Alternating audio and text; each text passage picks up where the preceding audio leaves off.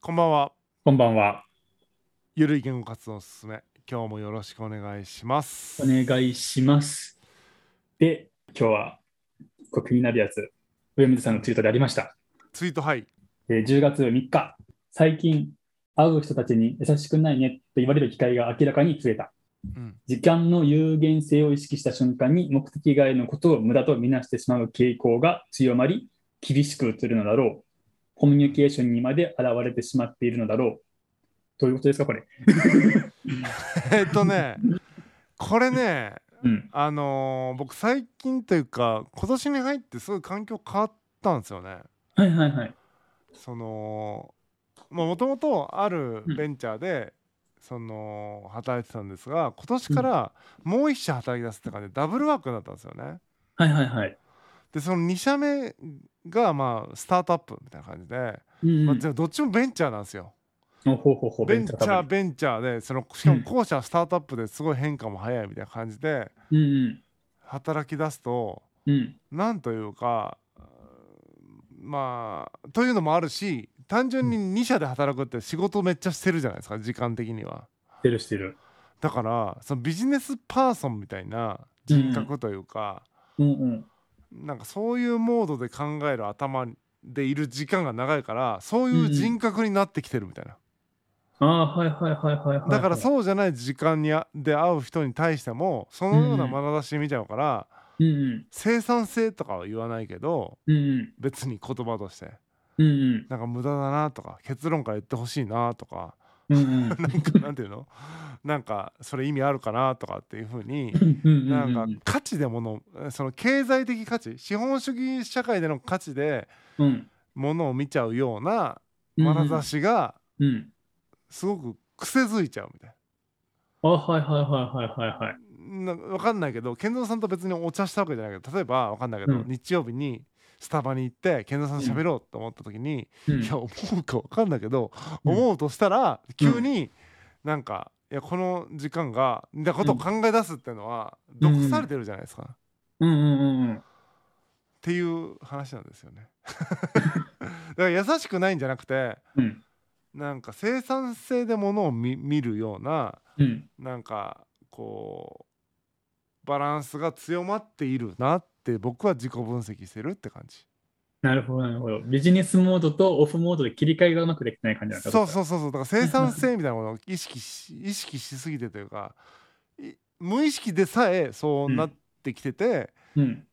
プライベートで話しててもそういうのが節々に出ててうんうわなんか優しくないなとかうわなんか厳しいなとかなんか冷たいなとかってのを言われがちっていうああははははは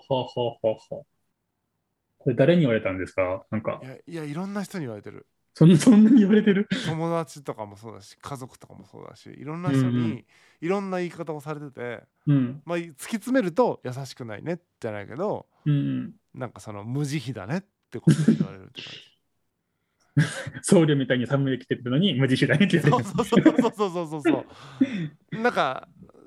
その2社勤める前は僕自身がゆとりを持つってことをすごく重要視しててはいはい。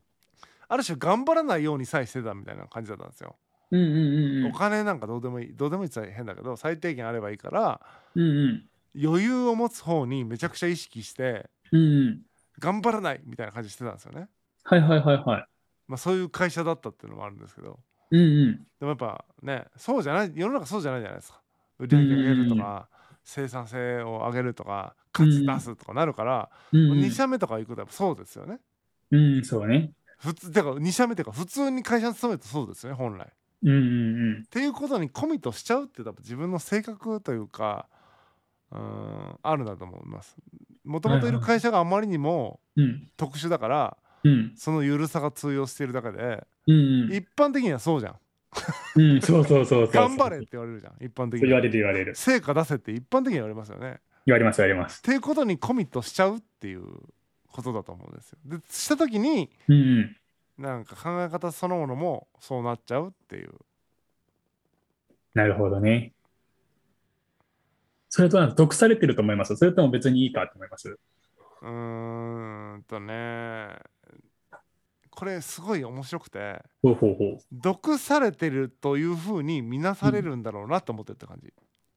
ああ、はいはい、人からね。そう僕うはん。どっちでもいいと思っててどうでもいいと思ってるんですよ、うん。そういう場にいるからそうだよねって思ってるだけでうん、だって葬式に行く時葬式のように振る舞うし、うん、うん結婚式に行く時は結婚式に行くように振る舞うからスタートアップにいる時はスタートアップにいるように振る舞うし、みたいな、うん。というだけですみたいなうん。以上。 以上でその割合がどこかに強まると、うん、分かんない月に50回結婚式があるとおめでたいモードになるし、月にうん50回葬式があると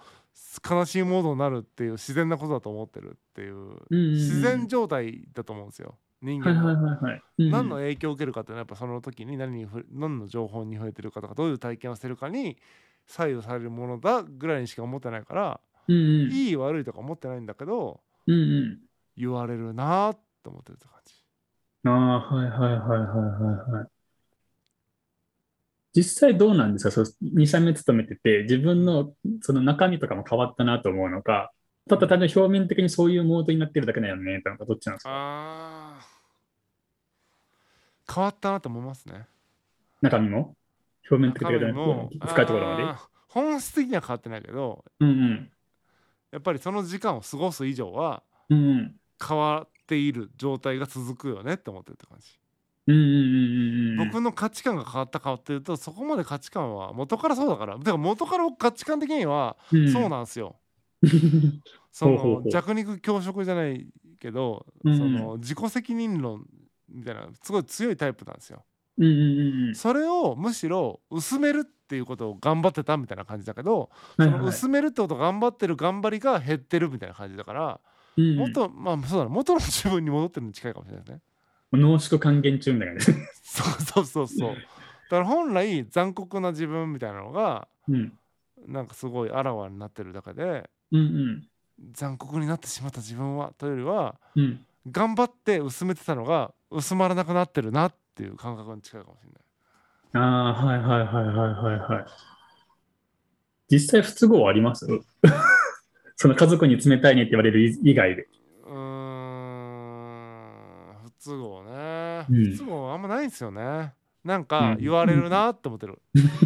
ああ、言われるなーぐらい別に特に。なんかそうだなってそう見えるんだなって思ってるからうん。なんかそれに僕が傷つくとか、うんやばいやばいやばいでも思ってるかもしれないですねちょっとうん。なんかだって別にそれって正解じゃないからうんうん。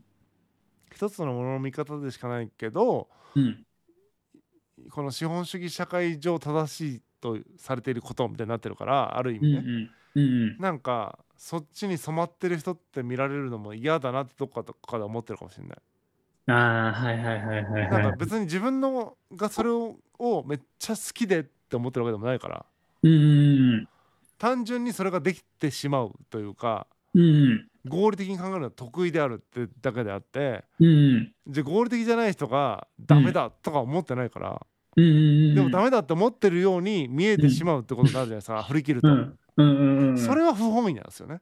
ああ、はいはいはいはいはい。別に。合理的じゃない人もいていいしうん。その合理性みたいなことを軸にした時にうん。できない人がいるとか仕事ができないとかまあ、うん極論無能だとか言われる人がいた時に、うんうん。まあある軸で見たら無能なんだが別に人間として別におかしくないし、うんうん。全然いいじゃんって思ってる自分もいうんやっぱいるんですよ。うんうんうん。ただある文脈においては無能だしやばいよねっても思ってる自分もいるみたいなの が同時に存在してるからはいはいはい。その難しさを感じてる。ああ、なるほどね。その時にうん、無能だねって言ってる自分だっていうのがうん。 100%になるとやばいって思うみたいな感覚はあるそれはやばいっていううん。期間は持ってるんで、はいはい。そういう意味では確かに全面的に自分が困ってないとは言えないというかうん。あいや100%そうだったらやばいなとも思うというかあ、はははははあ。そういうのあるんだ。へえ。ないですかそういうの俺ないかもも。どうどうどういう感じなんですか健三さんはあ、でもなんか影響を受けないんですよね。なんか会社とかかはいら。ずっとあんまり頑張りたくないなとか、うん仕事したくねえなとか、それ普通に会社の方も言うので、うん。 もうやる気でねえとか、ダリーとか普通に言うんですよね、朝っぱらが。うん。だからだから別に、そういう家で環境っていうのもあるんですけどね。うんあんまなんかその二し二律背反のその自分がいるみたいな考えが考え方があってっていうのはなんかないですないです。もう普通にもうそのままですそのまま言っちゃえるみたいな。言っちゃえるみたいな。ああ、そうか。だからそこが多分僕がベースがえーっとやっちゃう方なんですよ。あはいはいはいはい。あーだるいなーじゃなくてだるいがやれるよねって思っちゃうのがベースの方なんですよ。うんうんでそれ僕の感じじゃないですか。うんうんうんうんうんでもそうじゃない人がたくさんいるってことも同時にわ分かりはするんですよね。分かるっていうのは、えーっとそういう人がいるってことをうん観測したことがある何度もっていう感うんうじだんから、うんうんうん僕の感覚が正しいとも思ってないっていう感じですね。はいはいはいはい。ただ僕はこの契約上やるよねって思ってるみたいな。良心的な綿みたいな感じですねなんかね。 あそうそうそうそうそうそうだと思うそうだと思う。や やるじゃなくてまあそういう人もいるよねっていうのは分かっているよねっていううんところでちゃんと割り切れてる部分があるっていうのはすごい。そうそうそう。いやいやこの契約上そりゃそうやるじゃんみたいな思うけど、やれい。ない人とか、うんやりたくない人とかおかしいって思う人がいることも同時に分かるみたいな。っうんうんうんていうのが同時に存在してるからうん。うんあんまり僕の感覚に僕がそなんだろう僕の感覚に僕が染まりすぎることがやばいと思ってるって感じ、ああ、はいはいはいはいはいはい。そうするとそうじゃないものが認められなくなる怖さを感じてるって感じですね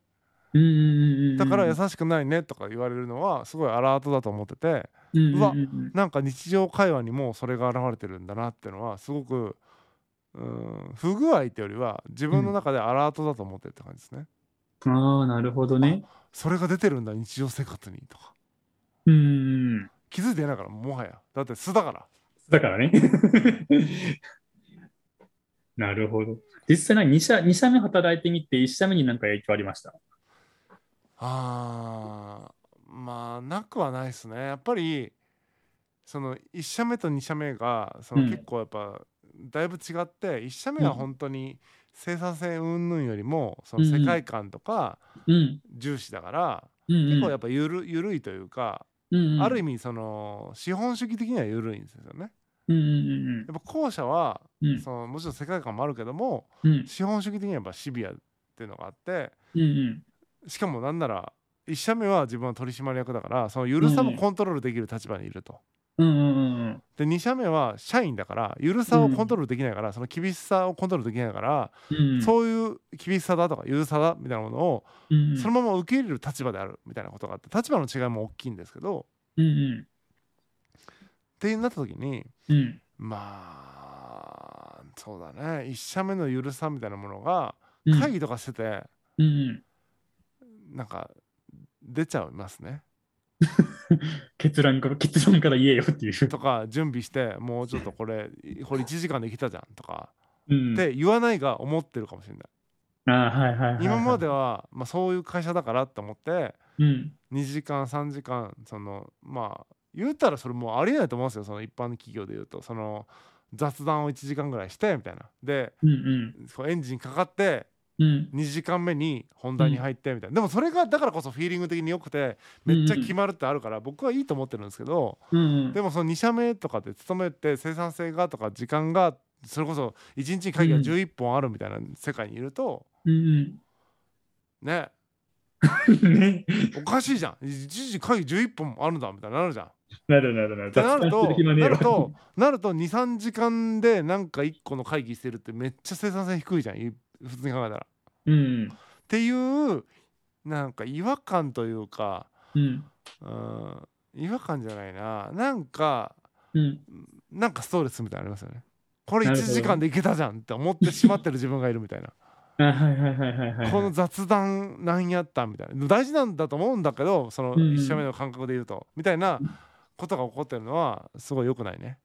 ああ、確かに確かに。文化だからね、うんうん、そうね。うんだから今現状2社目の文化にあれでちょっと影響を受けちゃって、1社目の文化でそれを発動してしまう危険性がちょっとあるかもしれない。うん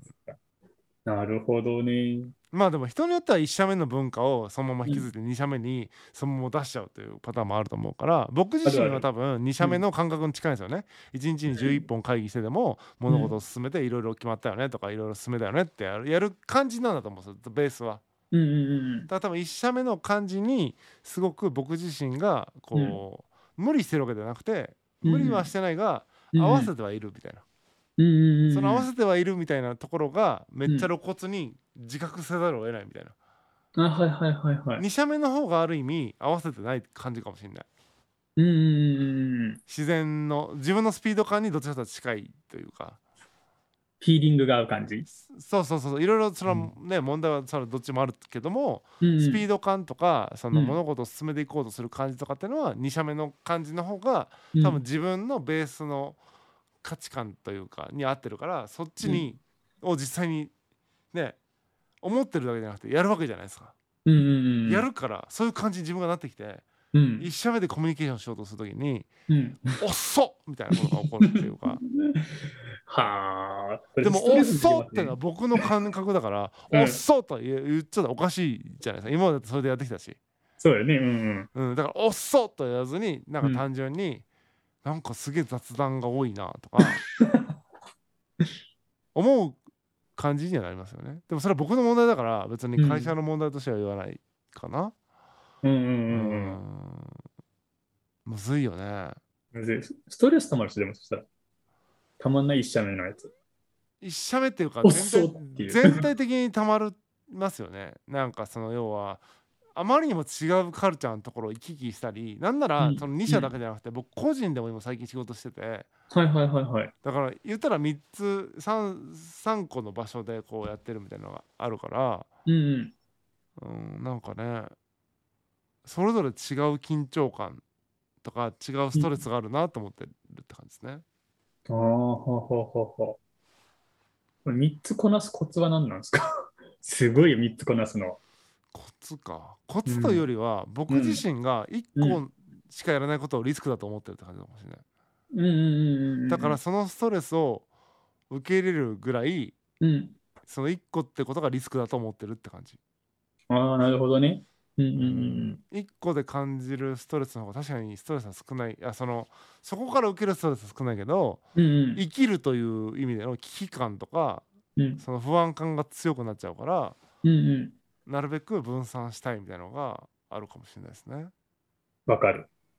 わかりますかだって俺もだって今副業して、ね、発射そしうでてもすらよっねてるかそうで。すよねらねうんポートフォリオはでも組みたいなとか、ね普通に思う。うんそこがやっぱりその自分の意思決定する権利みたいなものがうんうん。持てるっていうのはやっぱ分散してリスクをねうんうん。リスク自体を分散するからこそ自分自身が主導権握れるみたいなことあるじゃないですかうんうん。だから個別には主導権握ってなくてもそうんのポートフォリオを組むことによってうん主うん導権を握れるみたいなところがすごい重要かなとは思いますね。うんうんうんうん。いまだにその自分とこの会社一緒とかで頑張ってくれ、副業禁止ってとかあるじゃないですか。ありますね。これどう思いますざっくりしてるけど、ちょっさあいやあれ本当にとうん。なんていうのかな社会的地位もある程度高くてそのうんネーミ、ネームバリューがあってうんうん。かつ年収的にも平均年収より上で結構ちゃんとしてるみたいななるとうんうん。抜け出せないですよねいる人たちがうんうんうんうん。だから一番やばいと僕思ってるかもしれないなんかほとんどの人はでも、ね、一社で収入賄わないといけないよねっていう状況に今、ほとんでどすよなっねてて。いやなんかネームバリューもなくて、うんえーっていうさっき言ったものがない状況だったらうん抜け出すようなうんある種選択肢も取りやすいじゃないですかだってうんリスクって分かりやすいからうんうんでうんもうん給料もある程度高くてネームバリューもあったら社会的にいろいろ保障されちゃってるがゆえにそうそその副業できないってリスクだよねって思いづらいみたいなことがリスクだと思う逆に、う。うんうんうんうんうん。うん、だからやばい環境にいる人の方がいいと思ってるむしろ逆にね。そうそうそうそうだってリスクって感じやすいし、うんなんとかしなきゃっていうそのアンテナが立ちやすいこと自体が健全だって思うっていうか、うんううんん、そのアンテナを隠蔽されてしまうじゃないけどもうんうん。うんなんか危機だが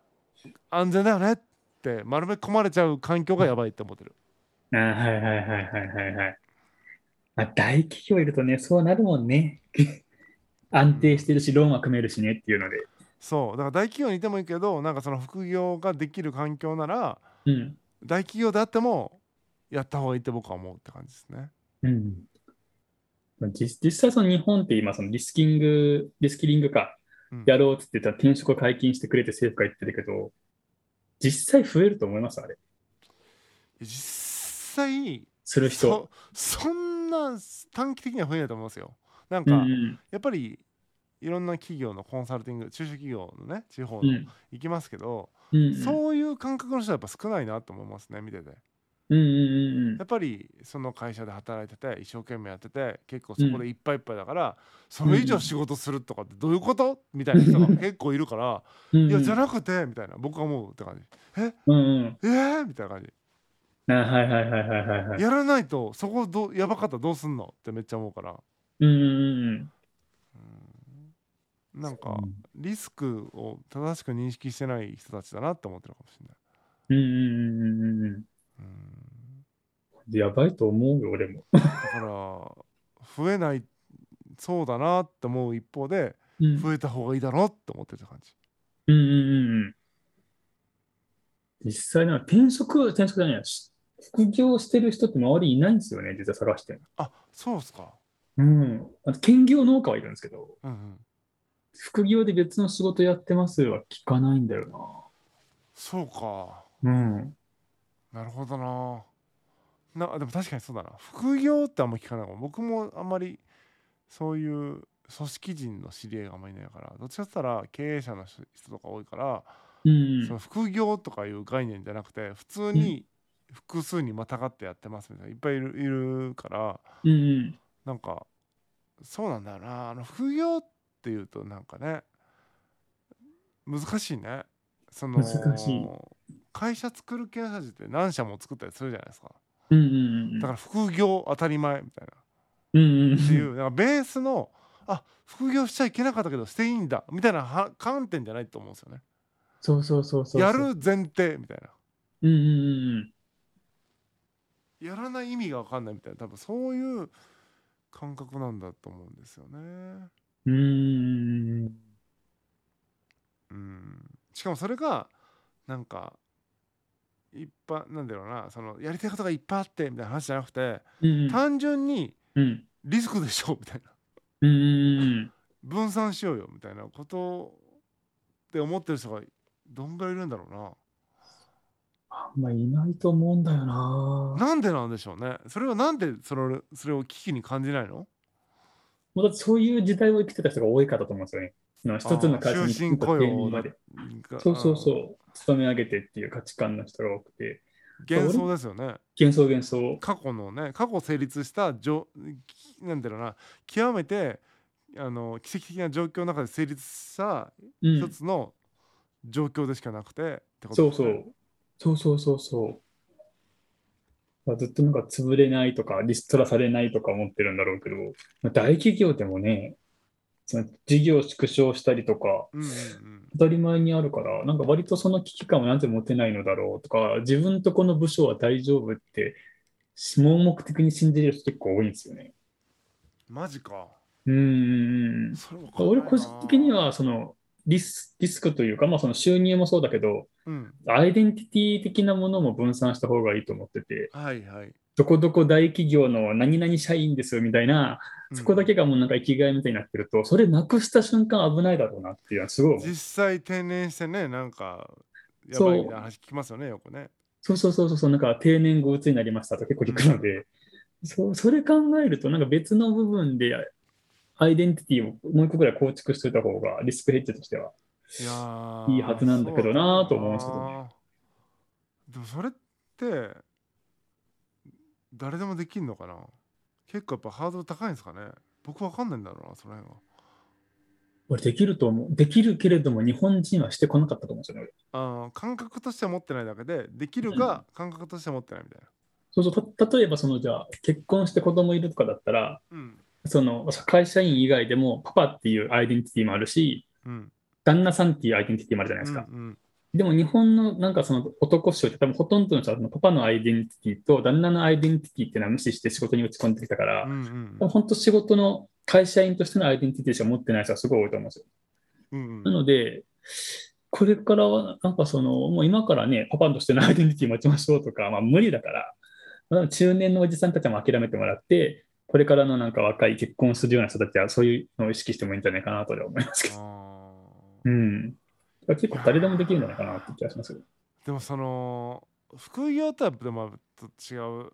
てそのパパのアイデンティティとみたいな、うん旦那のアイデンティティとみたいななってくるとうん。なんか仕事とのバランスがあって苦悩してる人多い印象あるんですよねい実際そこ意識してる人結構周り見てみるとうんいるなと思っててうん。はいはいはい、はい。パパのアイデンティティを大事にしたいとかうんうん。割とそ今ってそうじゃないですかなんか別に昔みたいにうんうんこう働く方と家を守る方とみたいな感じじゃなくて共働きでみたいなのが多いからうん。やっぱりり、自分も子育てに参画してとかがあるからうんうんやっぱりそのパパとしての自分とかうんそうんの家族の中の自分ですねその夫としての自分とか妻としての自分を意識するみたいなのはうん増えてると思うんですけどうんその資本主義的な部分とのバランスが取れてない人はやっぱり多いなと思います ね。あ資本主義的な、さっきのそのアイデンティティ誰でも取れるよねっていう例えでさっきの出したんですけど、資本主義的なやつだと、まあ、別に取ろうと思えば取れるんじゃねっていうのはこれなんなんですなるほど。よ。コンビニバイトしてもいいじゃないですか。だっていやーそうなんですよ。プライドがあるんでしょうね今度ね。そうそうそう、俺コンビニの謎で店員すによなってますね。とかなんでプライド変なプライド持ってるんでしょうね。そう、そうガソリンスタンドでもいいし、う。うんん。僕もそう思うんですよ。なんかそれでもいいし、なんか別になんかそれプラモデル作って売ってますよとか、 うん。ねなんか別にジグソーパズル代わりに作りますよとか、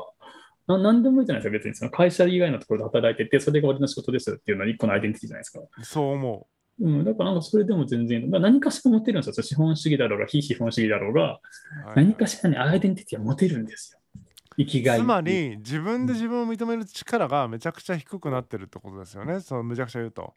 そうそうそう。なんか評価されるポイントに自分そのポジションに自分が行かないとうん、なんか自分でみ認められない要は人が認めるポジションじゃないと自分を認められないみたいなことが思ってて、そうじゃななくてさっき言ったみたいに何でもいいんだとうん、ガソリンスタンドで働いてバイトしてる自分もうん、認めればいいし、みたいなっうん、うん。てことですよね。そうそうそうそう。なのにバイトはダメで正社員だとみたいなことを思っちゃうからうん、自分で自分を苦しめてるよねってことですよね。そうそうそうそう。別に、もう副業なんて何でも別に、ね、他の会社でも、副業人材今いくらでも募集してるし、なんか市役所でも募集してるし、うんうん全然なんかいいと思うな。なんか他の会社転職しても全然いいと思うし、うんうんうんまあいろいろと持ちようって結構考え方によって変わるから、別に無限大なんですよね、そのアイデンティティの持ち方みたいなのって。そうだな結構インスタントにできるかなって、そこに所属してる自分を作ればいいだけなので、どっかに所属すればいいしっていう。うんうんそんななんかみんな難しく考えすぎな気がする。なんか高尚なものって捉えすぎてる気がするかな、ちょっ確と。かにうん。そうだないやーそうだねでもなんかやっぱり最初に戻るとうん。その優しくないねじゃないけどやっぱ今いる自分のポジションというか触れている、長い時間触れている環境の影響を受けて、うアイん。デンティティみたいなものが形成されその時その時々のアイデンティティみたいなものが形成されて、うってん。考えるとうん。今の話って相当俯瞰しないと難しいですね。ああ、そうかも。毒されるよ ね現状に。うんうんうん。確かにそうかもしれない。それ自体が別に大した意味がないただす今そうだよねみたいな今その影響を強く受けてるよねみたいな冷静な引いた視点を持ってないとうん。難しいですよね。うんうんうん。うん確かに、それはそうかもしれないですね。僕自身もだからその辺が言われて初めてあ最近ちょっとなんかいつもよりききつい感じなんだなとかっていうのを言われて初めて思うぐらいだから、うんやべえなって思ってたんですね。うん。もう、常に俯瞰する時間を持った方がいいかもしれないですね。いやいやいやいや、それがね、ちょっと、ちょっとここは次の話に行きたいんで、ちょっと次回に。うん行きましょう。はいはい。うん。じゃあまた次回お話ししたいと思います。はい。本日は以上です。さよなら。さよなら。